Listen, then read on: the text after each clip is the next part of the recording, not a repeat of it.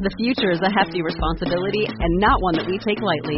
But then, taking things lightly has never been what Hefty is about. That's why we've created the Hefty Renew program that turns hard to recycle plastics into valuable resources like park benches and building materials. To participate, simply fill up an orange Hefty Renew bag with accepted items, tie it up, and drop it in with your regular recycling. That's it. It's that easy. It's time to rethink recycling with Renew.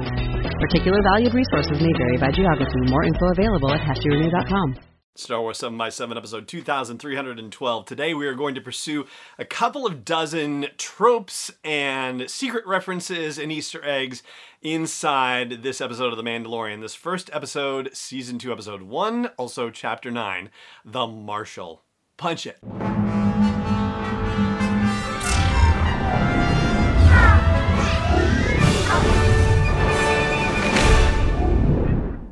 Rebel Rouser. I'm Allen Voivod, and this is Star Wars 7 by 7 your daily dose of Star Wars joy. And thank you so much for joining me for it. So, we're going to try and go through these as quickly as possible, so that way we can keep this still within the reasonable length of the podcast. I'll start off with the planet where the Mandalorian and the child arrive to meet with Gor Koresh. So far, we still don't know what planet that is and what city that is, anything like that. I was looking at the graffiti for surprises, information, and whatnot. Couldn't really pull a lot of it, but the door by which the Mandalorian enters to where the fights are going on, there is white lettering on one side and it reads Lifer for some reason, which you know doesn't seem to resonate with anything inside Star Wars canon that we know about, or even legends. Like the word lifer didn't necessarily come up anywhere, but might be something to watch for a little bit later, perhaps. Secondly, Gor Koresh is an Abyssin, which is a character that was first seen in A New Hope in the Cantina scene, and they've finally brought one back for another live action appearance. Later on in that scene, when the Mandalorian gets him ziplined and tied up with his little cable, that is actually almost a repeat of what happens in the opening of the very first episode of The Mandalorian, funnily enough, when he does that to a Quarren character and starts dragging him back too. So it's an interesting parallel. And then Gor Koresh says that he swears on the Gotra, and that line is just treated as a throwaway. Where the Gotra refers to the Droid Gotra, which is a group that advocates for droid rights, but also is a bit of a scoundrels group to begin with. It is a crime syndicate, and we actually first hear the droid Gotra in canon, I believe, in Most Wanted, which is the prequel novel to Solo a Star Wars story by Rae Carson. So that's an interesting point to know that the Gotra is still active in 10 ABY, which would be 20 years later, something like that. Also, Mando says in response to hearing that there's a Mandalorian on Tatooine, he said, I've spent much time on Tatooine, and he didn't know of anyone there. That might explain finally why it is that the Mandalorian is able to communicate so readily with the Tusken Raiders, and as we find out in this episode, he's actually able to speak their language. It isn't just sign language that he uses like he does in season one. But that opens up one big question, which we'll get to in a moment. Moving on, and we saw this droid last season as well but in the Hangar 3-5 on Tatooine, the droid that comes up to show the Mandalorian the map of Tatooine, that is R5D4. That is the droid that Uncle Owen tried to buy at the very beginning of A New Hope that blew its motivator, and apparently is still working now just fine. The town where this supposed Mandalorian is, is a town called Mos Pelgo. Mos Pelgo actually first appeared in, oh my gosh, Star Wars The Old Republic Knights of the Eternal Throne. And that dates back thousands of years. So basically, it was ultimately, you know, wiped out, I guess, and came back as a mining town. And then it was taken over by the mining collective at least that's how it's told to us in the episode but in aftermath in the novels by chuck wendig it's actually the red key company which is a front mining company for the red key raiders which is a criminal group. And sticking with that then you have of course cobb vanth who also appeared in the aftermath novels. And yesterday we talked about the difference in the story of him getting the armor versus what happened in the aftermath novels. And it's basically a similar situation with this Red Key versus the Mining Collective.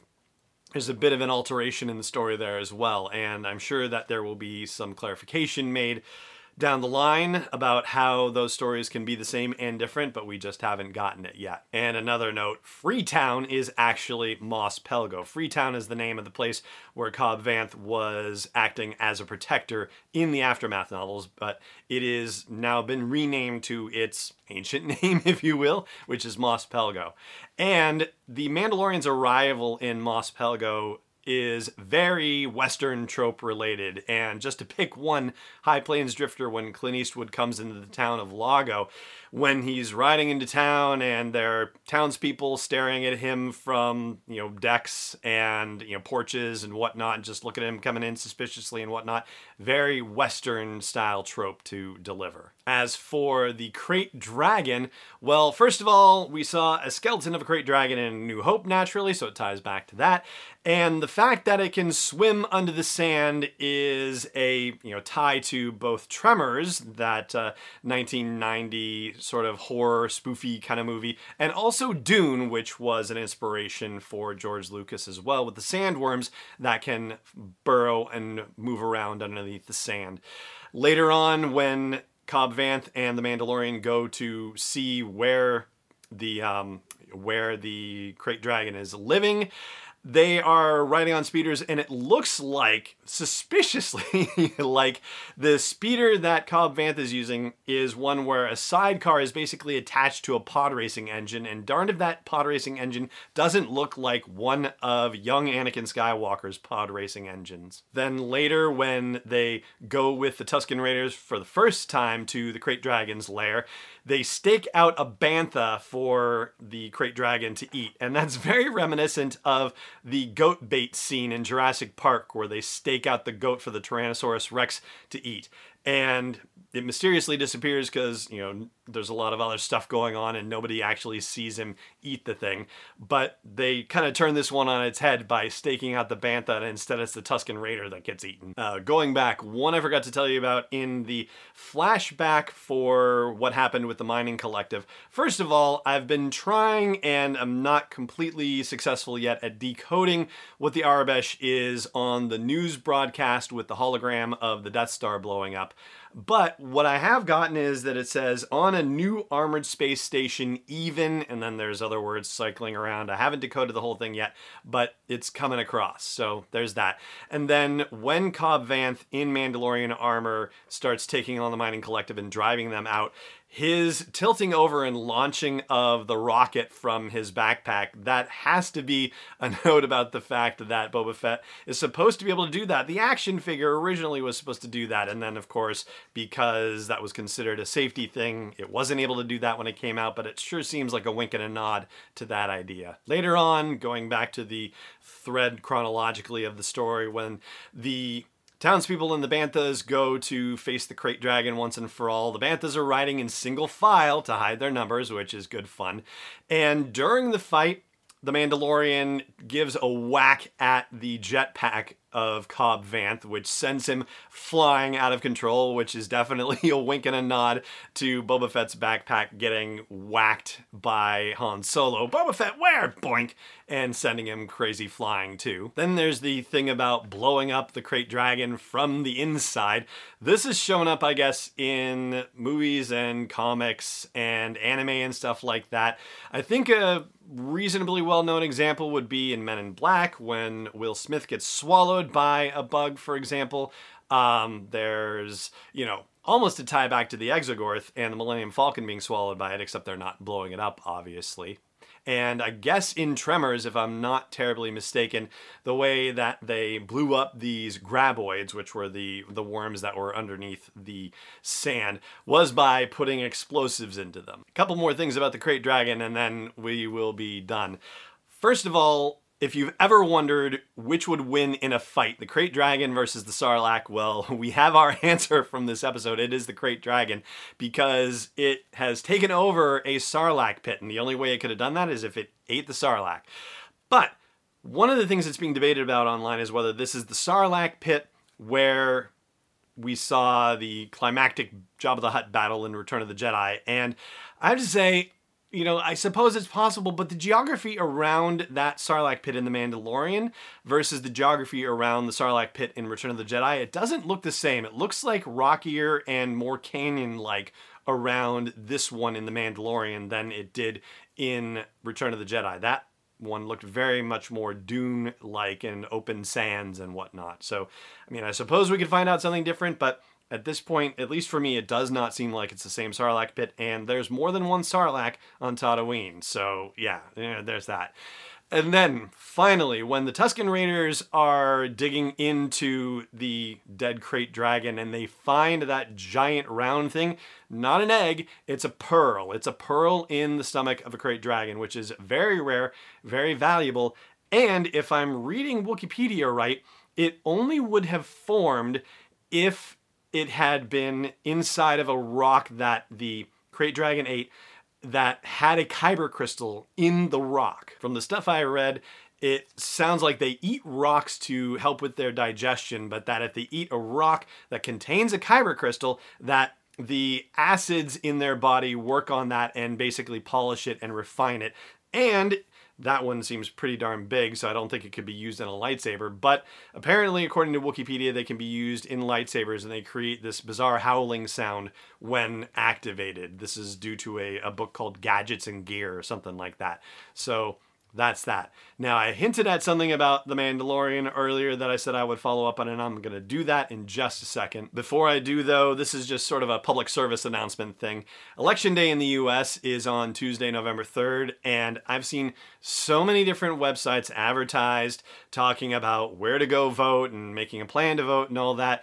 And I don't even know if I feel comfortable recommending one or another or over the other. I suppose probably one of the safe ways to do it is if you know that you're going to vote Democrat or you know that you're going to vote Republican, probably you could go to the website for Biden or the website for Trump and find voting information through them. But I'm going to recommend that you check with your city or town's clerk's office, your town clerk, your tax collector, or your Secretary of State's office, and look for voting information there. I think it's important to vote in general, but I do think like a lot of the talk has been going on, that this may be one of the most important votes in our lifetimes. And so please, please do not stay on the sidelines. Please vote. And if you are trying to submit absentee ballots or mail in ballots, at this point it's probably too late for the post office to deliver them. So see if you can deliver them in person to your local town clerk, tax collector, who it is, whoever it is that is handling that for you. Look online for your city or town,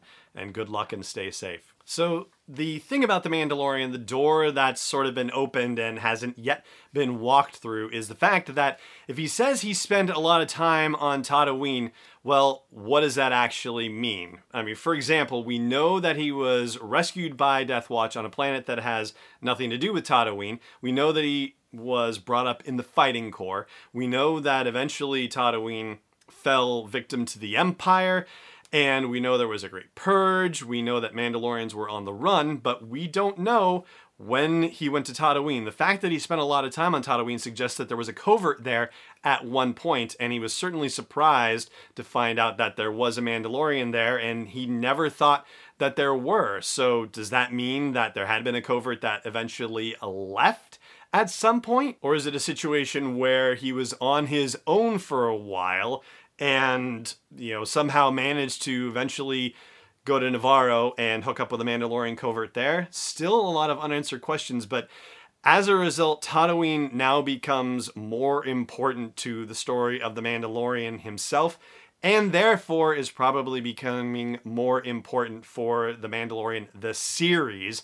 And so that ominous shot of Boba Fett at the end of the episode, well, maybe that means that we haven't seen the last of Tatooine or The Lost of Boba Fett either. And that is going to do it for our look at a couple of dozen secret references and tropes and Easter eggs from season 2, episode 1, The Marshal, chapter 9 of The Mandalorian. And that's going to do it for this episode of the show. Thank you so much for joining me for it as always. And may the Force be with you wherever in the world you may be. Wars 7x7 is not endorsed or sponsored yet by Lucasfilm Limited, Disney, or 20th Century Fox and is intended for entertainment and information purposes only. Star Wars, the Star Wars logo, all names and pictures of Star Wars characters, vehicles, and any other Star Wars related items are registered trademarks and or copyrights of Lucasfilm Limited or their respective trademark and copyright holders. May the force be with them. All original content is copyright 2020 by Star Wars 7x7. We hope you love it.